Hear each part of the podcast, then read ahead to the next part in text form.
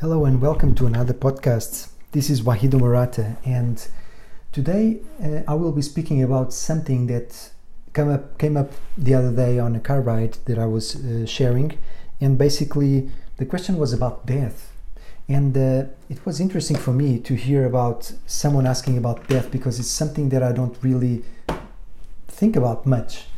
But uh, I just wanted to say a few things about it because I find it quite interesting the concept of death and attachment. And basically, um, first off, I just wanted to say that uh, none of these podcasts that I do have any script. So, you know, it's just I pick up a topic that I find relevant to what I'm doing in my life or um, doing something with a client or um, hearing something on one of my trainings or sessions that I do with mentors. And so it's everything is very spontaneous. And I this is basically the, the way that I actually like to to work because you know many things uh, are um, around the creative process of uh, speaking or um, sharing something around a topic. Um, and so this is what I like to do and this is what I am here to do and to share with you. So these podcasts uh, either if they are uh, not only done by myself or done with the cooperation or collaboration with someone else, like people that I've been interviewing for this podcast. And everything is very spontaneous and there is no script. So, having said that, I would like to say that uh, the question that was asked of me um, on this car share was um, what about death? What do you think about death? Do you, do you fear death? Do you have any relationship with death? And um, that's a very, very interesting question because uh, I have dealt with uh, death in a very kind of direct way, not that um, something was, um, or, or, sorry, someone was dying around me, but something felt that it was dying. And basically, um, what was dying in my physical experience when I was going through divorce and uh, having to let go of uh, being with my children on a, on a daily basis. Um, was this sense of attachment and this sense of security you know everything is secure everything is is uh, controllable and somehow in my imagination or in my experience i can dictate how things are going to be and uh, sort of be there to know well, what is happening especially with my children and uh, somehow that was totally removed and i was having to deal with the reality and the fact that i had to change. And change from the outside forced the change on the inside. And that um, you know created a very very strong impression on me regarding attachment.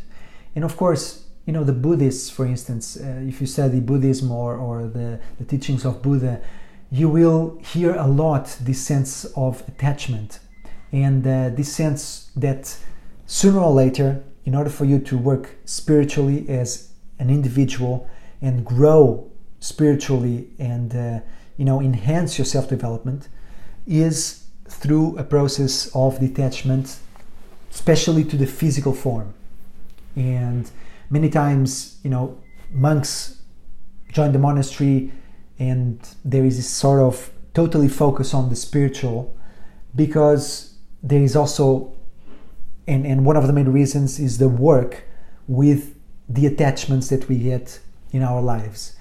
And if you think about death, uh, death, you know, is, is nothing really. It's not a concept. It's not a, a tangible concept that we have. We know people that, or we heard stories of people that have gone through coma and uh, sort of have been in a space where there was somehow a connection to a depth that they were not ever able to to get to or get in touch with in their conscious mind with their conscious minds or in their awakened state physical awakened state so not sleeping. Um, because through sleeping i also believe that you can access many many more areas of your brain and hence have uh, thoughts and ideas and even physical emotional experiences um, that um, can be very revealing but uh, um, you know, with this sense of detachment, and uh, when you look at death, you, you really realize that the only way to know death is actually to die. And uh, it's almost quite impossible for someone to die and come back and really be able to tell what's on the other side of life. Um, many people say they have done it and uh, they have amazing experiences and really validate those experiences because they, they are not not only rational but they are not from our daily lives uh, experiences. You cannot access those experiences through our daily lives. And uh, I would go a step further by saying that I've uh, got in contact with uh, alive and non alive spiritual teachers who um, have tapped into a consciousness which is beyond life and death. But my point is, if you don't have the experience of death, you cannot know what it is. But people still fear death. And, and you know, I, I found it quite interesting this thought of people um, fearing death. And uh, what I've realized that uh, with this thought is that people actually don't fear death. What they fear is what they either will lose or gain through an experience that leads to death. Because once you die, you die. You know, your whole body stops functioning.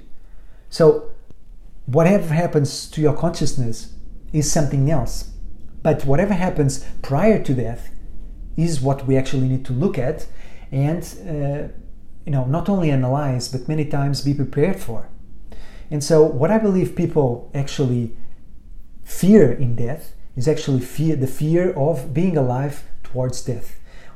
The, the fear of suffering the fear of not being in control of what is happening with your physical body with your mental body and basically that, that kind of force that takes over and uh, basically sort of uh, kills the body and hence kills everything that the body uh, contains, sort of uh, speaking, like your mind, like your thoughts, like your emotions, like your physical organs and uh, hormones, glands, uh, bones, flesh, etc., etc., etc., etc.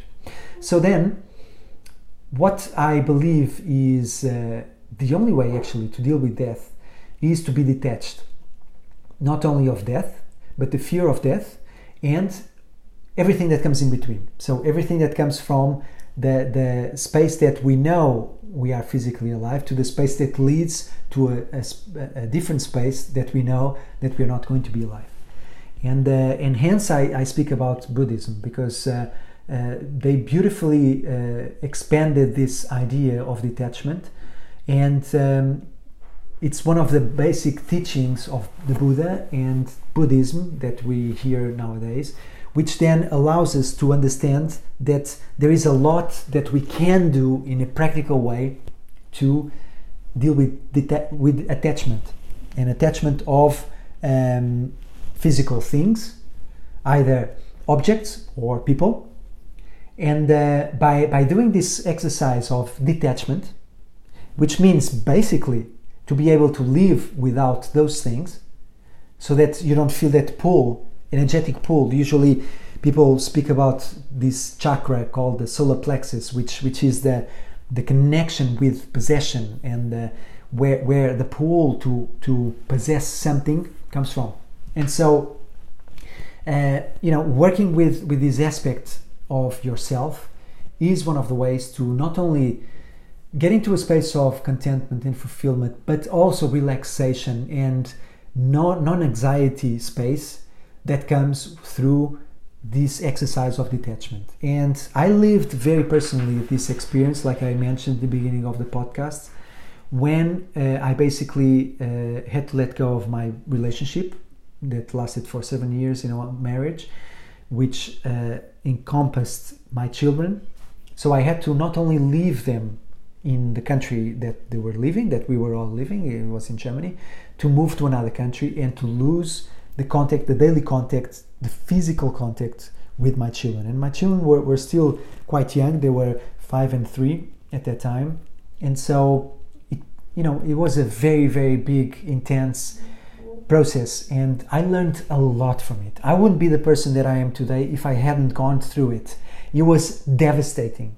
I fell into a deep state of uh, depression where I couldn't find a reason why life should should continue and I should make an effort for life to to thrive again and to to be something that I could hold on to, that I could make sense of, that there, there was a structure out of it, and uh, and that forced me to really look at, you know, finding that balance of the inner feeling that I could live without my children and I could be happy and I could be having this relationship through Skype and through visits uh, on, on a yearly basis that would somehow manage this connection and this uh, love that I uh, wanted to share so badly with my children. And so what I learned was that, you know, with death or with a sense of attachment slash detachment, there needs to be a great, tremendous, huge amount of acceptance. And also, you know, the Buddha speaks a lot about this, and many motivational speakers and many spiritual teachers, mentors speak about this, which is the sense of, you know, accepting. You know, there is no stronger force than acceptance because acceptance brings a space that leads to gratitude. You know, once I was accept, once I was able to accept the fact that I wasn't with my children, and I couldn't see them on a daily basis, that I could not be there when they need, and hearing stories that my child was screaming at night, waking up from their sleep, screaming for my for me, screaming my name and saying, "Where is he? Where is he?" and being able to live in a comfortable way, in a detached way from all those feelings and emotions that were totally getting me and, and putting me in a space of total discomfort and feeling that I just wanted to start running, bursting, screaming, crying at the same time, and just begging for for my life to come back to me so that I could have that sense of unity again. And so I was able to move to a space of acceptance. Okay? Life is very hard. It could have been worse, but it was already so devastating. But I accepted.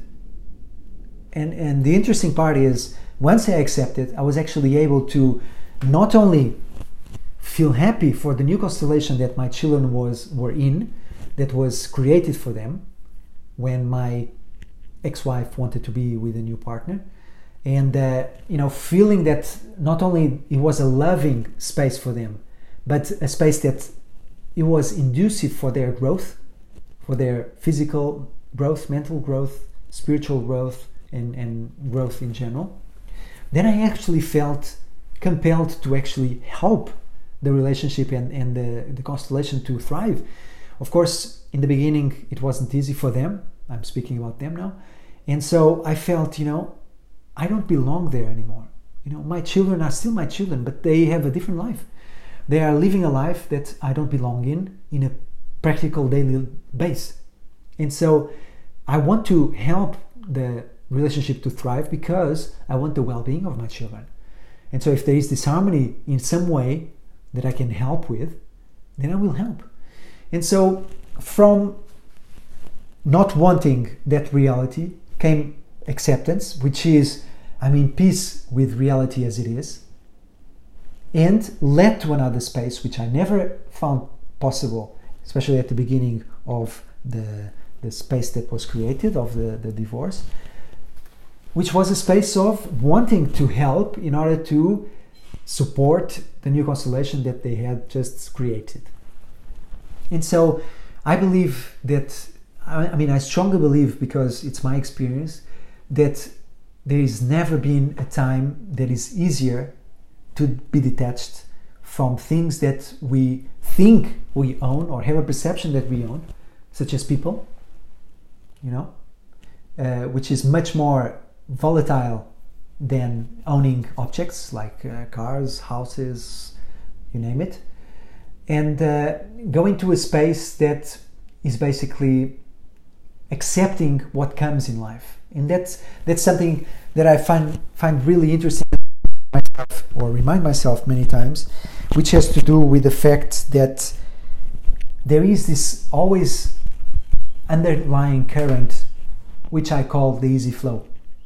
And uh, once I had a project called the Easy Flow, I actually started the project with uh, my ex-wife, but actually it was a project that I that I envisioned for um, many years, and uh, I included a chapter in my my book, um, you know that you can find on Amazon. You can just Google it, and um, basically this underlying current of the easy flow, which is a flow of energy that is universal.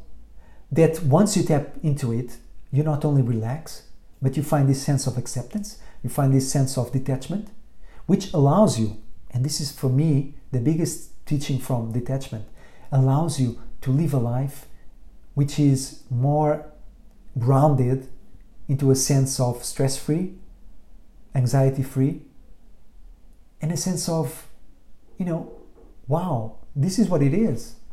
I don't have to uh, thrive more than what I'm thriving, or I don't have to make a huge effort to make this work.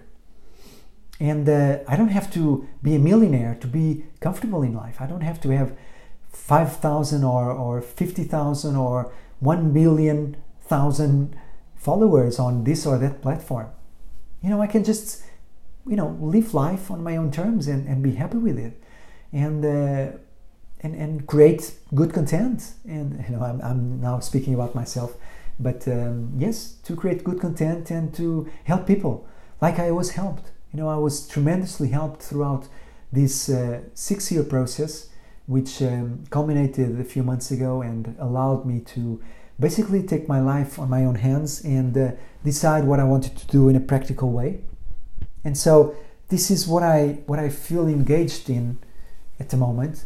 And uh, what i feel it's so important for me to develop expand and uh, help people transform their lives like my life has been transformed and like my daily mind is being adjusted day in and day out about these sort of uh, interesting situations that we all have to go through.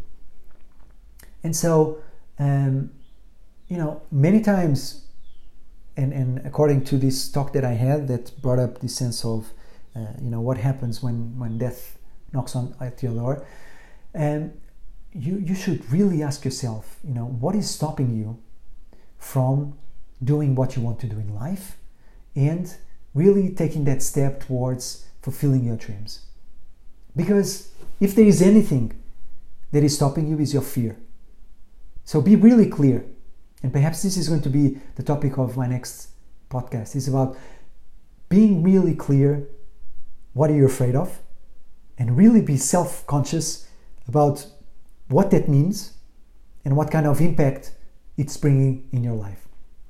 Because once you are able to be detached from fear, it's not that fear will not knock at your door. We have a reptilian brain, which is millions of years old. And these things are on, on the back of our head, you know, stored in this brain that we have, reptilian brain, which is the sense of fight or flight, the sense of being ready having these hormones such as adrenaline that rushes through your body when there is danger. And so fear is a very practical tool that we have. But it doesn't have to be that we are still running away from the mammoths and the saber-toothed tigers when we are living in concrete jungles and having to deal with day-to-day jobs and uh, chores. So it's really, really important to be clear about what you fear so that you are actually able to take action, move from your comfort zone, and you know look the fear in the eye and really analyze it so that you can actually ultimately come to that space that I came to be, which is where is the fear? What is the fear and where is the fear? Because rationally there is no fear. There isn't. You know, even if you live with one dollar per day, and of course, I'm not saying that this is a good thing and whatever and you know I, I more than anyone would like to give back as much as I can so that I can help others, even financially. But you know, if your fear is not having enough, not having a roof under your head, or not having enough food, enough money to buy food at the end of the day, you know, be honest with you. Are you really afraid of it? Because if that's your fear, then I can tell you, you have unlimited potential to put things into practice if that's your fear. Because there is nothing that can pay you being you and you doing the best that you do in whatever area you are best at.